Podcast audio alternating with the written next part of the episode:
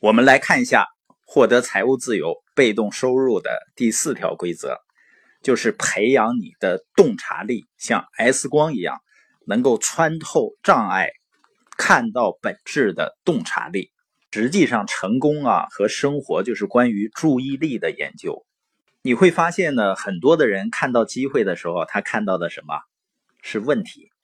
而一个行业呢，机会越大的时候，实际上问题越多，机会就掩埋在问题之中的。当一个人只盯着问题的时候呢，他就会变得消极，他觉得这就是有障碍。但成功的人呢，他认为问题是积极的词语。为什么这么说呢？因为问题就意味着，如果你能够解决的话，你就会赢得机会。你听马云的演讲你发现他在研究什么呢？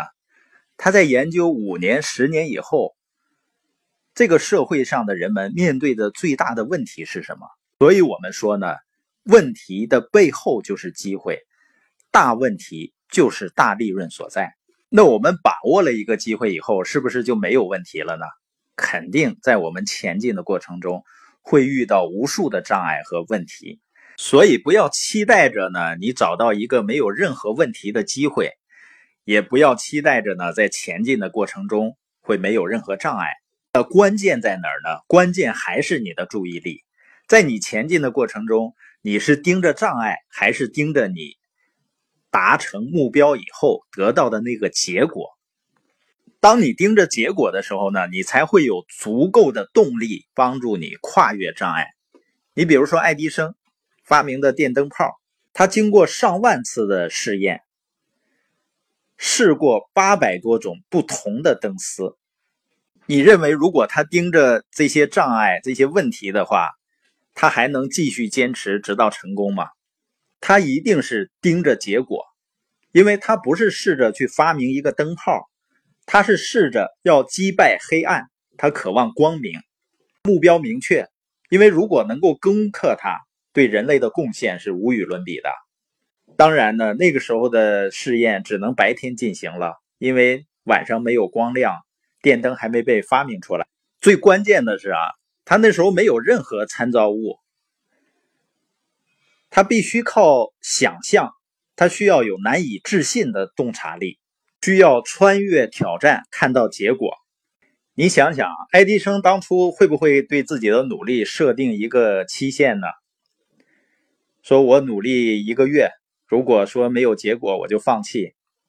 因为他有洞察力，他能看透所做的事情的结果，能够看穿要面临的挑战和障碍。所以呢，他没有浪费在计算失败的次数上，他只愿意去计算成功的次数，直到得到他想要的结果为止。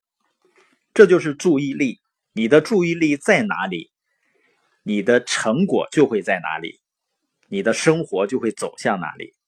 所以要看穿障碍，多数人呢聚焦在挡在他面前的那些问题，不去看结果，而是将眼光呢局限在他们看到的第一件事上。这就是为什么这么多人没有办法跨越最简单的障碍物。而很多的人呢有很多借口，实际上这些借口呢都是源自恐惧。当你能看穿这些借口的时候，就能发现他们深藏在内心的恐惧。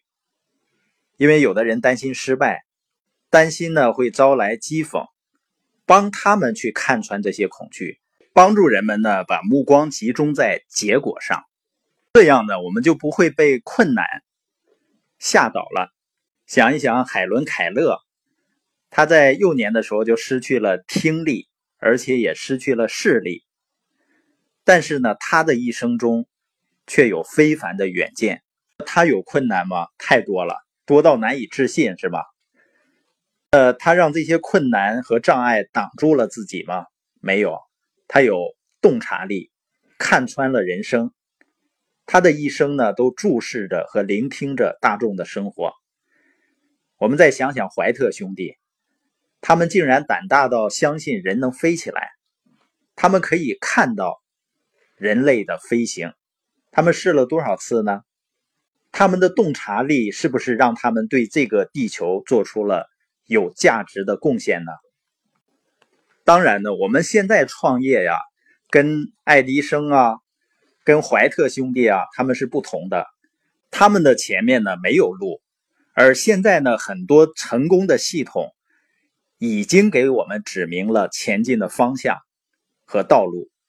我们只需要跟着成功的人已经走出来的路走下去就可以了。而且呢，你发现那些人已经实现了你所想实现的，所以跟发明电灯、发明飞机比起来，难道不是简单的多了吗？实现财务自由的路上啊，你必须看穿挑战、障碍、借口和责备，看到自由。